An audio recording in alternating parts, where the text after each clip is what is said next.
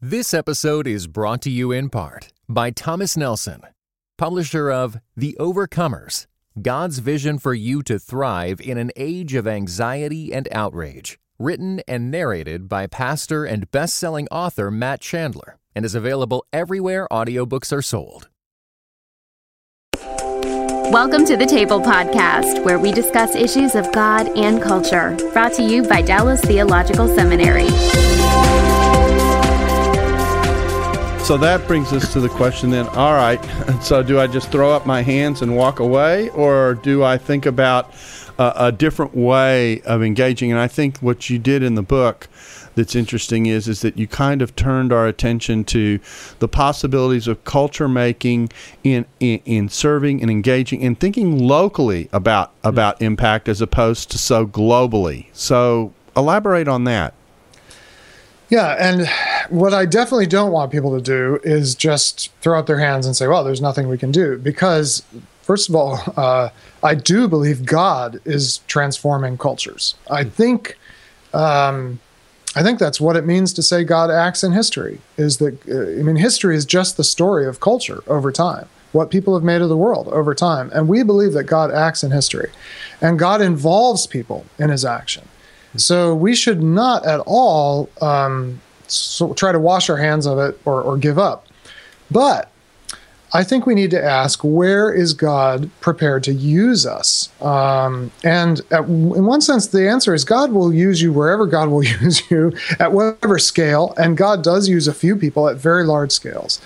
But for most of us, um, the overwhelming likelihood is that we will be used at a scale of culture, at a smaller scale than kind of, you know, a whole society or Western civilization or what have you, uh, because we're placed in in much more specific locations where actually we can make a difference. We can't transform all of culture.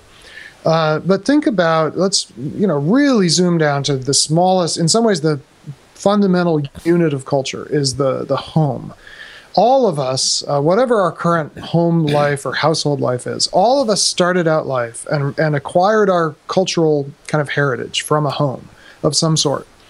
And our parents or whoever were, were the sort of people who raised us had tremendous influence in, at that scale. So I can do very little to change the culture of America. But I've done a great deal, for better or for worse, to change the culture um, of the lives of two kids named Timothy and Amy, who are 16 and 13. and uh, for them, I really shape culture. I mean, I decide when we sit down to dinner, I decide what we have for dinner, I decide what we talk about at dinner. Um, and all these are tremendously formative choices that I can make. Well, scale it up a little bit from that. All right, my home is in on a block. And on our block, uh, it's just outside the house where I'm sitting, there's about about 10 houses. It's a small block. Uh, well, I have a, a lot to say about the culture of our block. When, how often do I go outside? When I see my neighbors, how do I relate to them? Uh, do I greet them? Do I know their names? Do I know their stories? Um, do I invite them over? Uh, I have a lot of influence over the culture of this block, and not many other people, only about 10 other households, have that influence. So when you when you scale down from these vast you know systems of culture to the very local places where we are you discover that pretty much all of us can do something where we are Andy, the, uh, a lot of times I work with a church, and churches will ask, "How can I influence the culture around me?" So, if you take a, a particular local church that exists within the local culture, uh, how would they start to think about how can I have an influence on this culture around me?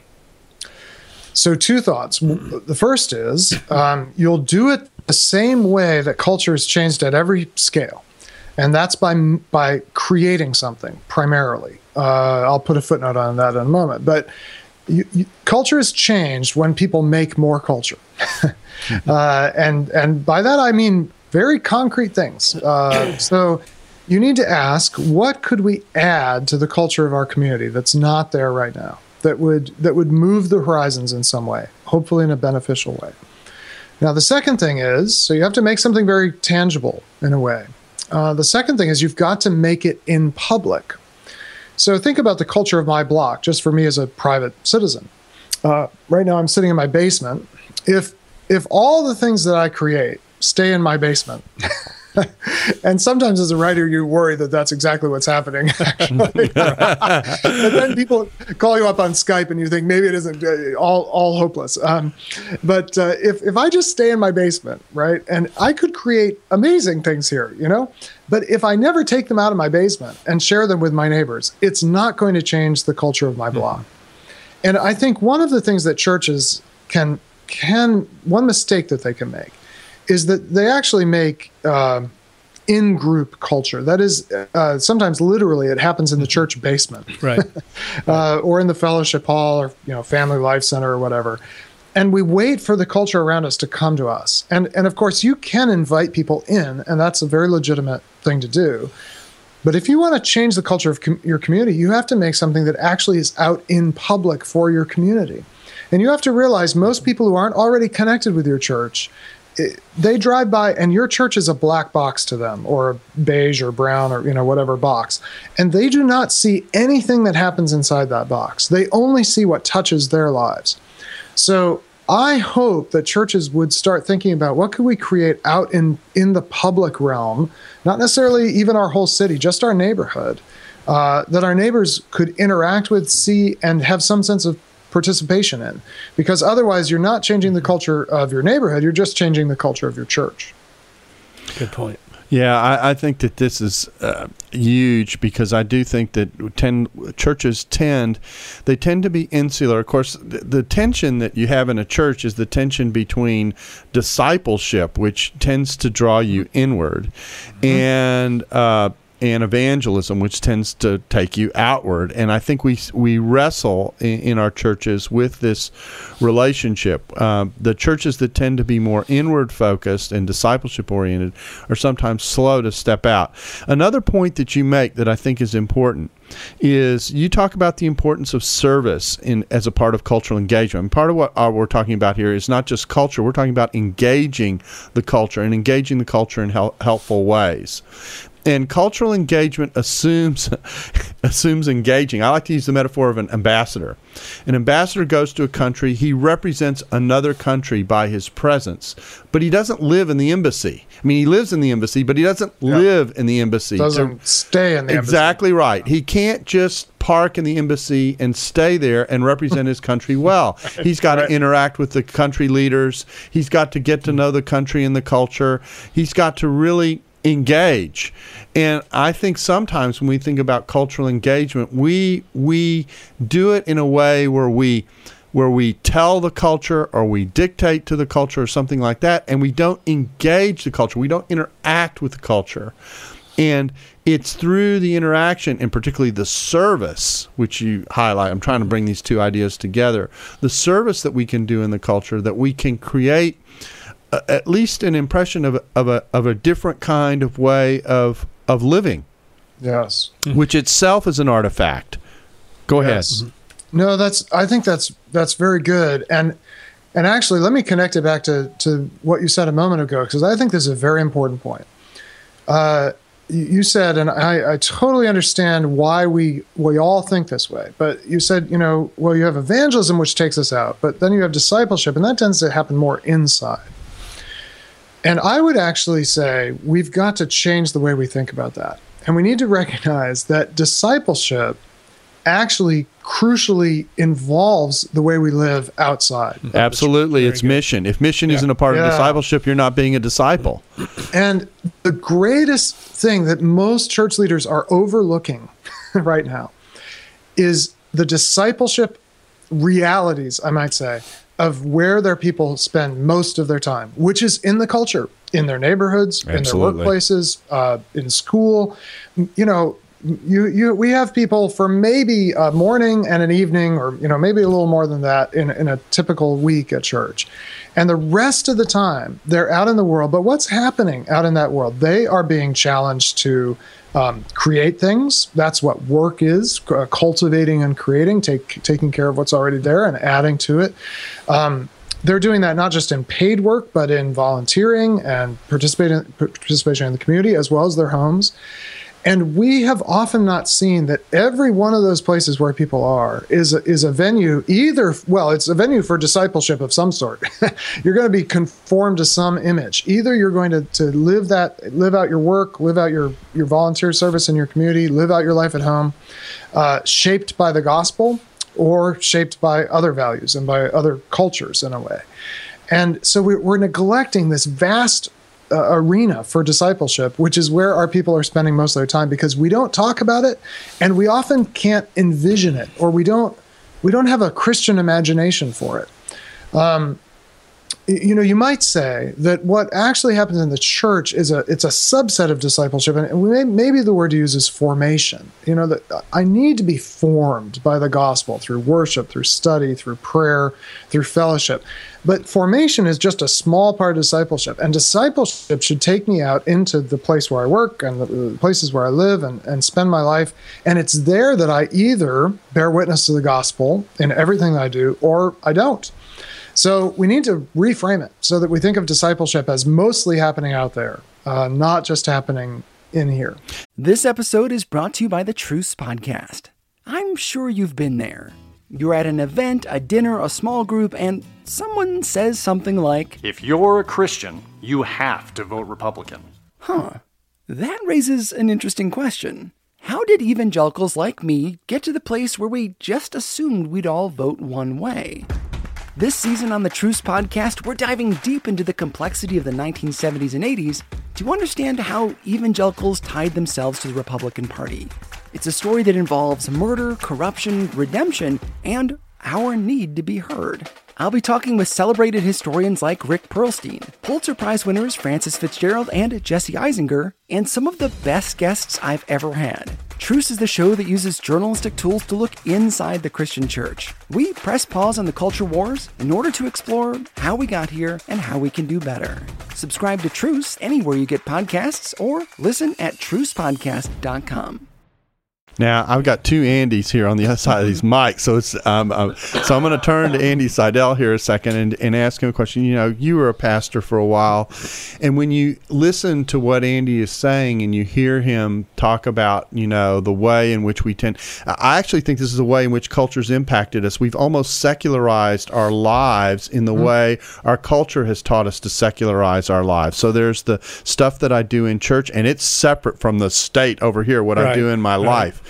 Now, when you listen to this, Andy, and you think about the pastor, Andy Seidel, um, what what are you hearing that makes you think maybe I can I should be preaching differently or maybe I should be communicating differently? How do I how do I help people to think holistically if I can use that word about the way in which their lives work and their discipleship works? What do you what do you what do you sense from our conversation uh, is the is the takeaway for a pastor who's thinking about teaching and preaching?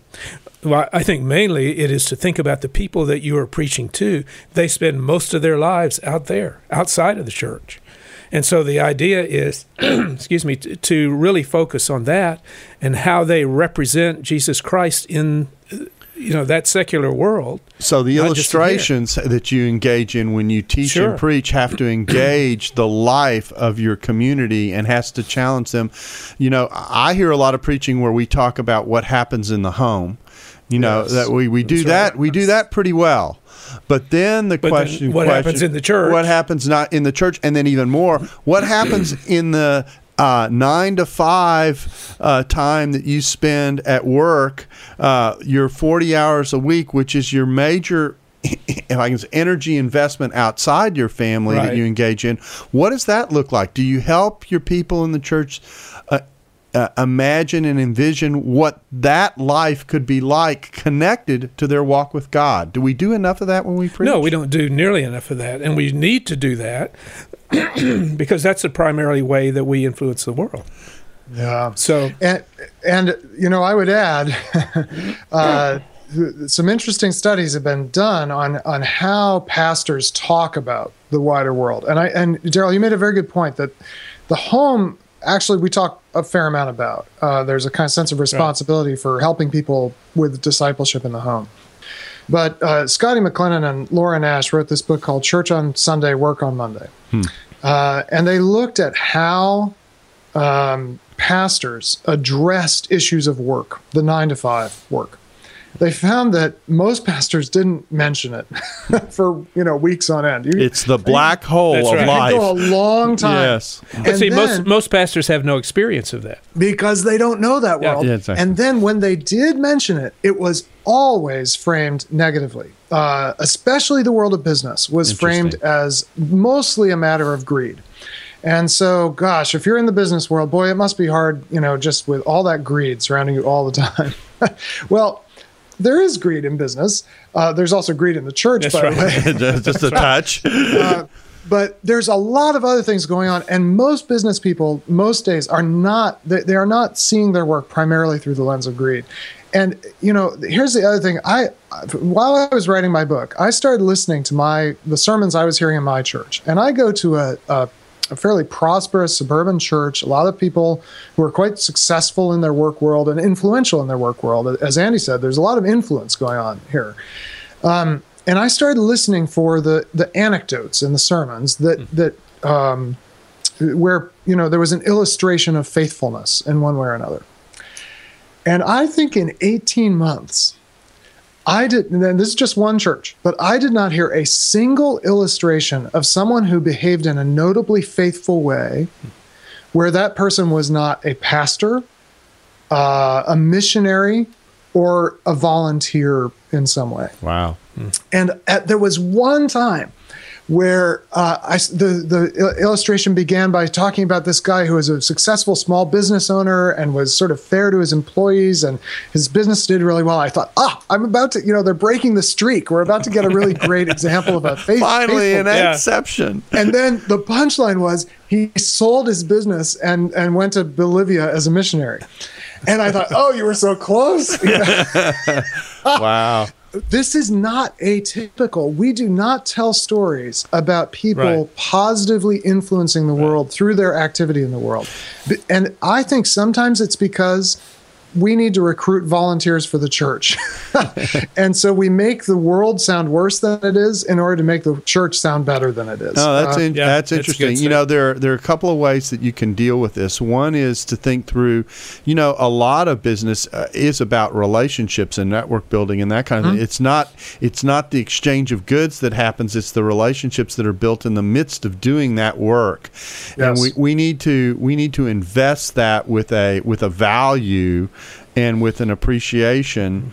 Uh, like we do the relationships in our homes, uh, and, and and give it the same kind of attention. That's one way I think we can do it is to encourage pastors to think about how they talk about the the business uh, business life and business square where most people live. And the second thing is, you know, there are times in churches where you can have uh, testimonies and people talk about their lives. Well, why not interview the people who are out there in the public Right. square who are making Right. the effort and who who can who know that world rather than the pastor doing it secondhand and and, and cre- again creating you're talking about creating an artifact you're creating an environment in the church that nurtures the whole of life as people are living it isn't that really what we're discussing here Yeah, absolutely. I, I will say what you'll find when you uh, set out to interview people um, like that, which I think is a wonderful idea, is that most of them have never been given the vocabulary to talk about what they're doing in a Christian frame. They've, they've had to just sort of make it up as they go along. So be prepared. Um, for folks to not be able to articulate why what they do is significant in kingdom terms, not because it isn't significant, and not because they aren't faithful in how they do it, but the church has never given them the language. Right. So, so we need to start giving people the language for why what they do um, every day, wh- whether they're you know a mom who who works primarily in the home and in the neighborhood, or someone who runs a business, or a lawyer, or an accountant. Um, by the way, accountants are always the, the the hard question people ask me. They say, "How can you do accounting?" You know, as a Christian, who you know. And and I say, look, it's about um, honesty. Uh, it's about having the virtue of being willing to say things that are hard when you'd rather sort of shade the truth. It's about keeping people committed to the truth about how their businesses are going. This is a deeply Christian thing to do. Um, and when people don't do it faithfully, uh, people end up being lied to, and and businesses end up being destroyed. So every field, there's a way to do it and to think about it theologically, but we haven't given them ways to do that. So don't be alarmed if you find that people aren't very articulate at first. Um, help them discover why what they're doing matters um, in, in the work of the kingdom. Well, I think that what we've kind of articulated by doing what we've done today is to show how you can think about cultural engagement on kind of this global CNN scale, okay? or, or you can think about it in a completely different way. And in thinking about it in a completely different way, there there's the opening up potential for avenues of thinking about cultural engagement in ways you've never thought about cultural engagement before. And in doing so, the possibilities then open up to create these fresh artifacts or these fresh experiences of life that are that are now uh, that are now open to what God is doing into theological engagement in a way that you weren't thinking about before. I think that's that that's where your book pushes us. Is that mm-hmm. is that a fair summary of the kind of intent of what you were after in terms of getting people to think about culture and cultural engagement? Yeah, beautifully said. And I think uh, our churches, uh, the, the people in our churches, are waiting for someone to unfold this to them. Uh, yeah, and uh, you know what said is right. I mean, if you just think about culture as CNN or Fox or MSNBC or whatever, you'll get really depressed. um, but if you think about it as the spheres where God has placed us and the scales that we have influence over, be they small or large, and that God has placed us there to, you know, the language I like is to be image bearers in those places. This is tremendously uh, good news, and people are not hearing about this from their pastors, but they could. And it, it opens up a, a, lot in Scripture that we haven't touched. So it's uh, it's just good leadership to start addressing these things in our churches. Oh, you just used the word leadership. That means allows me to hand it over to Andy. Uh, what what if, what advice would you give to leaders as you as you reflect on on what Andy and we have been discussing? Well, I think one thing in, in, terms of church leaders, pastors, is to develop relationships with the business people in their church so that they know more what's going on and so they could incorporate some of things uh, from the business world into their messages and talk about how this applies uh, in the home, but also outside the home in the business. I, I think one of the things that's very interesting is that if we have a, a concern about reaching people, a lot of times they will listen more to a Christian business person in their own uh, realm of experience than they will to a pastor because we're we're different. Yeah, we're seen as being disconnected That's from right. life, and it's it's it's an irony. The pastor is seen as being disconnected from life, even though that's the voice they right. often hear in the church. And then the pastor gets up and doesn't connect to that life that most of the people are living, and so you get a disconnect. Uh, well, th- we've literally only scratched the surface in our time together in, in, thinking about this. And Andy, I appreciate uh, you're spending time with us there from a distance and, and, and connecting with us by Skype, something that wouldn't have been possible 15 years ago. A good illustration of a cultural artifact, and and hopefully maybe in the future we can talk more about this because I know this is a passion that we all share in helping the church think through how really is the best way to engage culture and to think about it differently than the way they normally do. So thank you very very much. Well, thanks for everything you're doing. This is a wonderful conversation. So glad to be part of it. Well, uh, we're glad to have you here at the table, and we're glad you were able to join us at the table, and we look forward to inviting you back for our next video cast. Thank you very much. Thanks for listening to the Table Podcast. Dallas Theological Seminary. Teach truth, love well.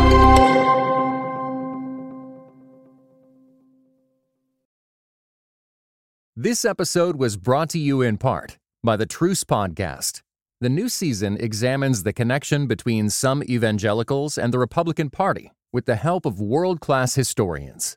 Subscribe to Truce in your podcast app or listen at trucepodcast.com.